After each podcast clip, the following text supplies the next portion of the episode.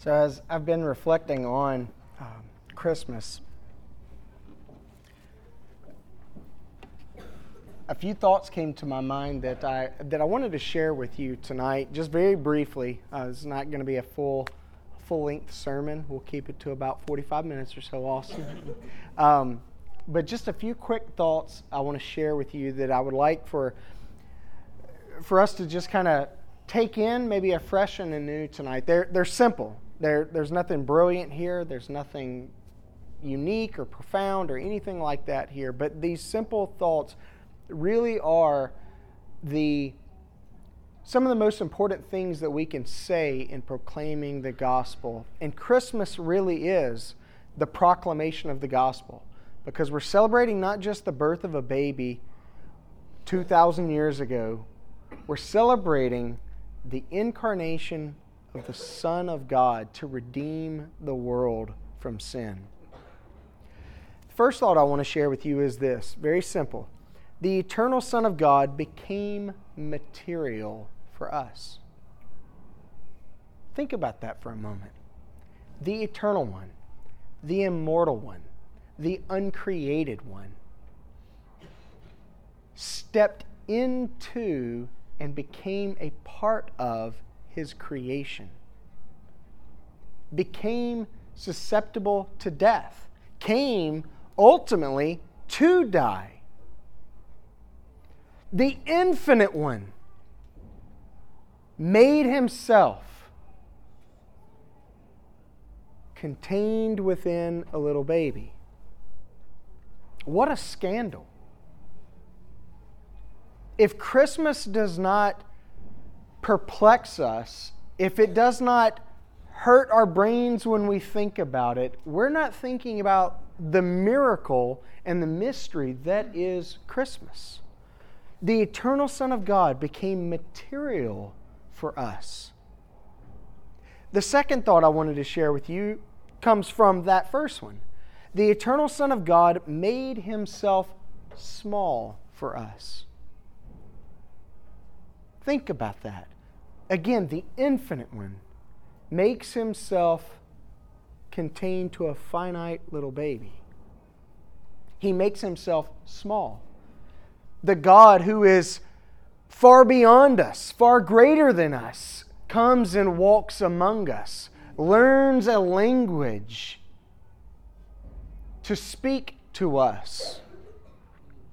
And Christmas reminds us of his smallness, of the ways in which he became small. Because he came not just literally in a small way, but he came in, in a kind of an uncelebrated way. He was celebrated by shepherds, nobodies, forgotten people, people that you probably wouldn't even want to be around. They stink, they're not educated, they're poor. And those are the ones who gather at the cradle to celebrate the eternal God in their midst. It's not Herod that comes, it's shepherds. And even Magi from the east, they come, but not Herod. In the elements of communion, we're reminded of how God makes himself, himself small and accessible to us when we hear the words of our Redeemer Jesus, my body, which is broken for you, my blood, which is shed for you. Small, humble, seemingly insignificant elements by which God communicates himself to us and makes his grace readily available to us. So the eternal Son of God became material for us. The eternal Son of God made himself small for us, which is also to say the third thought I want to share with you. The eternal Son of God drew near to us. He came. He made himself accessible. He made himself approachable. And in his nearness, there is life. Because that's the greatest consequence of sin is distance between us and God. estrangedness, isolation, abandonment, loneliness, spiritual isolation and abandonment and a loneliness. But the eternal Son of God drew near to us. And so the gospel calls us draw near to him. He's made the first move. And he invites us, come, move toward me, draw near to me. Because as we draw near to him, we find in him the light of the world. We find life, and we find warmth. We find a place that has been made for us, room that has been made in the heart of God for us.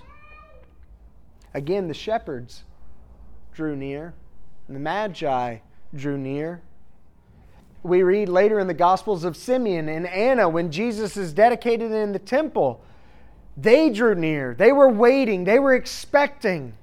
And their hearts were filled with joy as the eternal God drew near to them. So they drew near to him. The powerful, folks like Herod, they stay away, they keep their distance. But as the eternal Son did, so should we humble ourselves and draw near to Him. The last thought I wanted to share with you is that the eternal Son of God entered our messiness. He entered our messiness. The messiness of the human condition is met by the messiness of the Holy Nativity.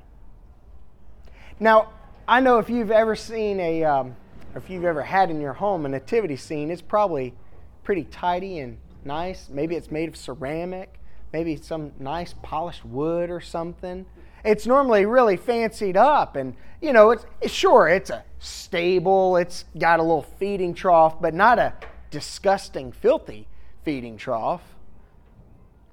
Not what your pets eat out of, of course not. Something clean and polished up, right? Childbirth itself is messy business. The eternal Son of God entered into our messiness.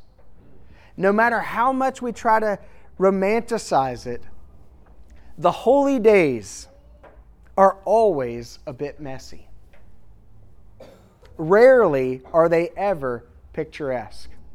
In fact, anytime you receive a Christmas card in the mail and it's got a picture of nice smiling family, everybody's kind of dressed up, maybe coordinating outfits, and everybody's got a smile on their face. Just imagine what was happening about 10 seconds before that flash went off.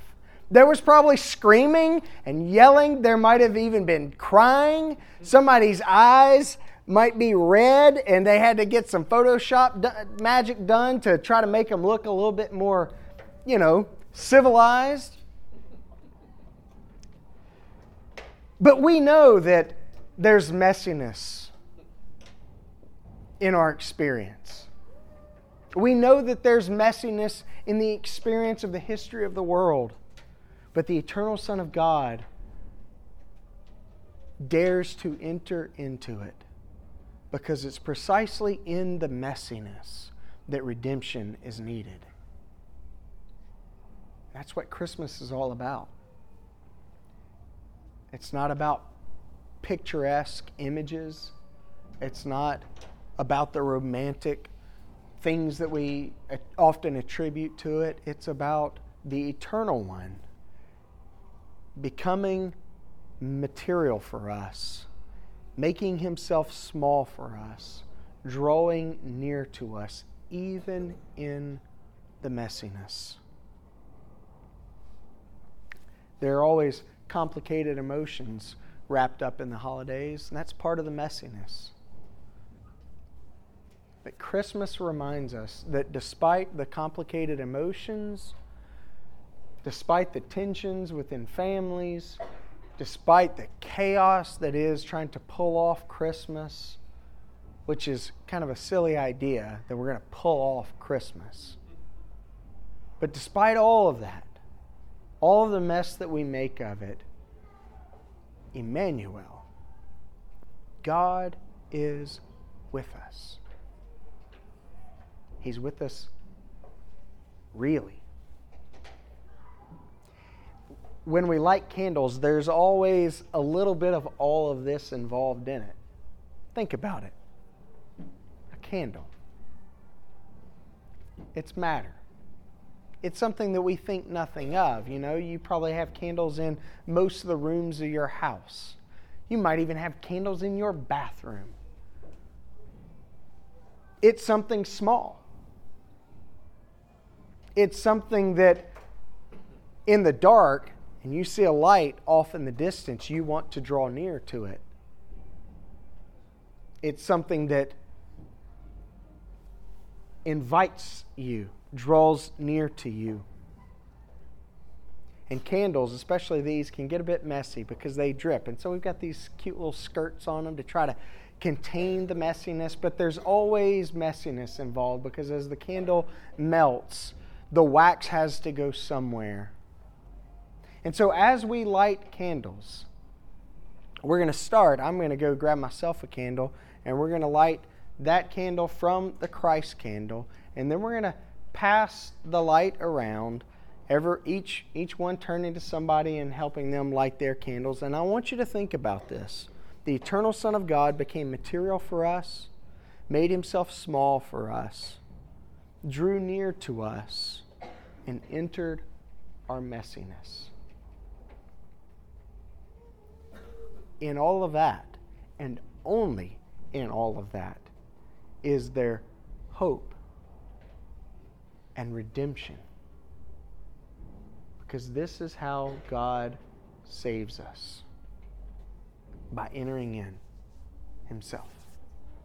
Father, we thank you for this holy night. We thank you for the opportunity to celebrate together, the opportunity to sing together, the opportunity to pray together, the opportunity to light candles together, the opportunity to direct our hearts together to our Redeemer, the incarnate one, Jesus. We thank you for sending your Son to redeem us.